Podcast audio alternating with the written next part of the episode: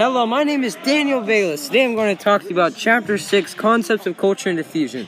The first point of analysis I'm going to touch on is culture. All the group's learned behaviors, actions, beliefs, and objects are part of culture.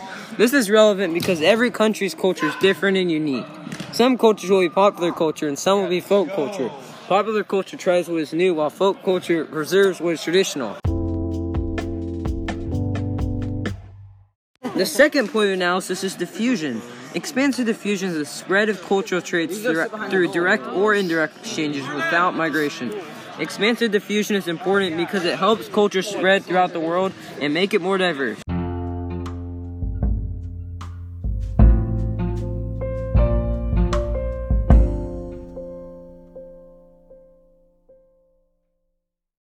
I believe culture is important because it defines a group of people by many things, including their beliefs and standards.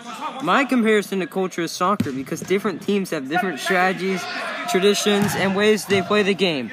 If I were to create a book cover for this chapter, it would have a map of the world on it because it shows how culture and other things spread through diffusion around the world. My catchphrase is culture, make America diverse again. This has been AP Hug.